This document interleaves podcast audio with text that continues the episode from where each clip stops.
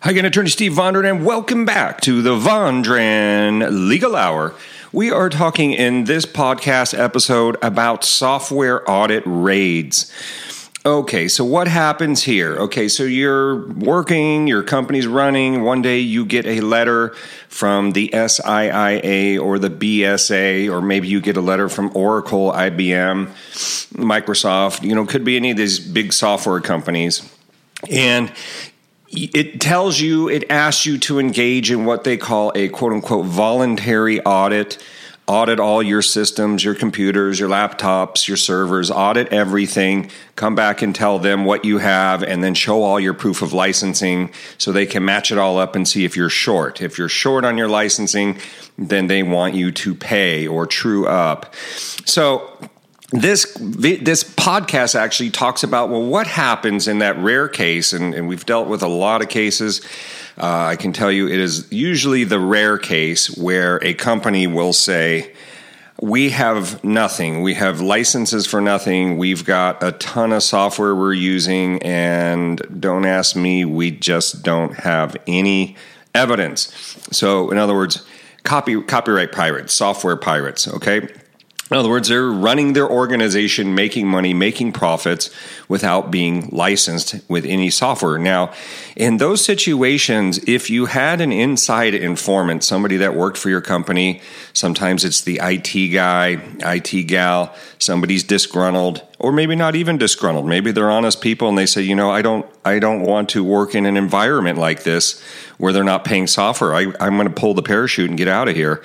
So, you know, the cases can vary but if you have somebody then taking that information of corporate, widespread corporate piracy of software, a history of not paying for anything, bootleg copies, counterfeit copies, um, pulling down uh, software copies off of BitTorrent, using crack codes, all these kinds of things.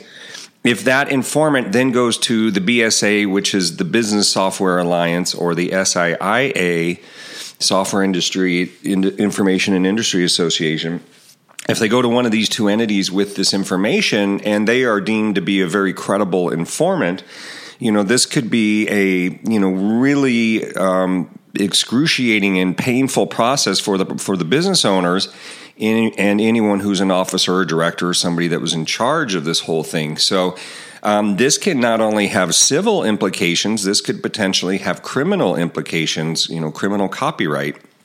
Once you reach certain thresholds, you could find yourself involved in criminal copyright matters. So, um, you know, these situations can never be taken lightly. You need to get counsel if you're in, in the shoes of a case like this, being pressured with auditing your your computers, and you're like, oh my God, what are we gonna, what are we even gonna turn in here? This is crazy. One of the questions that does come up is can the business be raided? Um, and that's really what this blog is about. And I, as I tell other people, yes, it's always a possibility. Um, one scenario how that may play out um, in, in, in especially possibly in a case where you do, like I said, have the credible informant, somebody who's you know not out with an axe to grind, not somebody out committing acts of corporate sabotage or extorting somebody. We've had cases where you try to extort the uh, business owner for money. Um, you know, lots of different things like this go on. But we wrote a blog and it talks about can your business be raided due to unlicensed software? So I'm going to talk just briefly about the anatomy of what we call a seizure order. In a copyright infringement case, this could pop up in illegal BitTorrent download cases, um, any case involving any sort of alleged um, copyrighted works being traded, shared on your computers. Okay. Um, in, in, general, what's going to happen in a situation like this is somebody's going to have the information. One of these trade organizations or a software publisher, movie publisher, you know, book publisher could be any any type of digital content. Nowadays, almost everything can be digitized, could be video game. But what would happen is with the credible information, uh, sometimes there's network forensic teams that are monitoring computer streams and things like that, looking for infringing type of activities. At any rate, what they might do is file a lawsuit. The lawsuit may allege copyright infringement and you know talk about all the different types of infringements that are going on but you know what happens is you so they would file the lawsuit and then they could file a motion seeking a a seizure order seeking to seeking to seize any of your property on your on your business. So excuse me. What they'd have to do is show good cause. They would have to show to the judge that they have solid evidence good cause um, things like that to be able to get a ex parte application, get the uh, order signed by the judge that would seek to allow them to to go and conduct the raid. Okay, so they, they could come in and conduct a raid.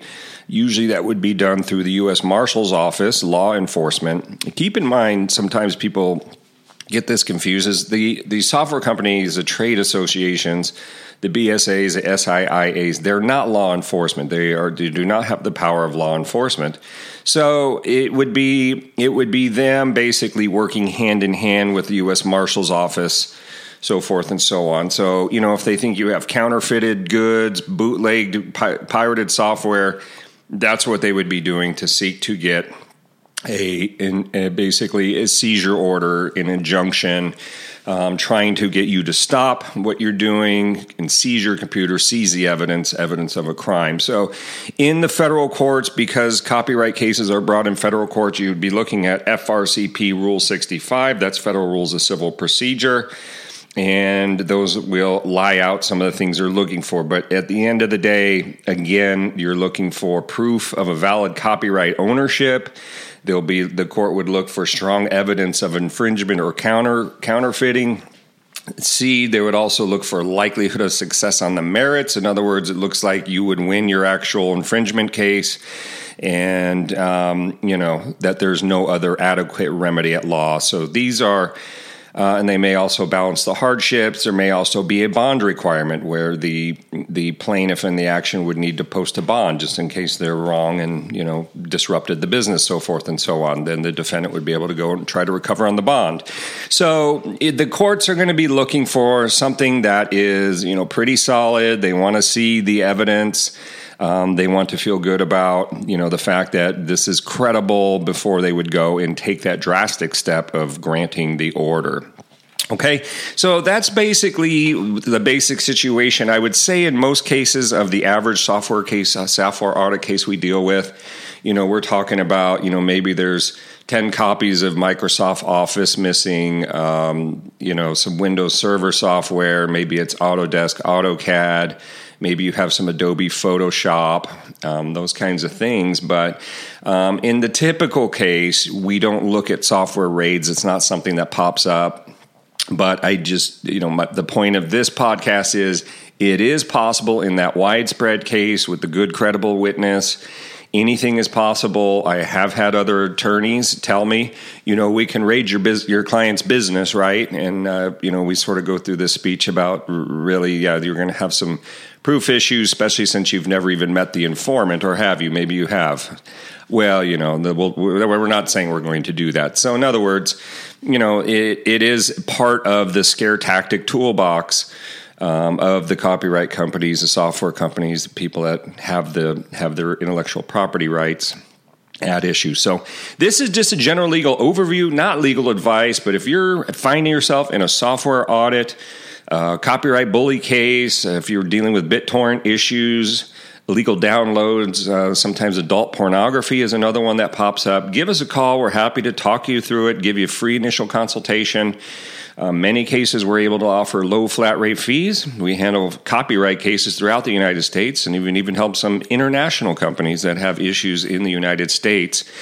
And uh, but that's about it. For more information, you can go to our website for software cases. You're looking at softwareauditlawyer.com if it's some other type of copyright case, movies, um, you know, books, anything with a copyright bully, you can find out information at copyrightbully.com. So we have those two websites set up, information websites designed to help you.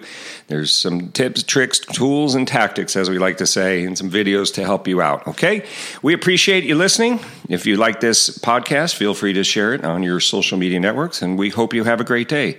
This is Attorney Steve Vondran. We will talk to you again.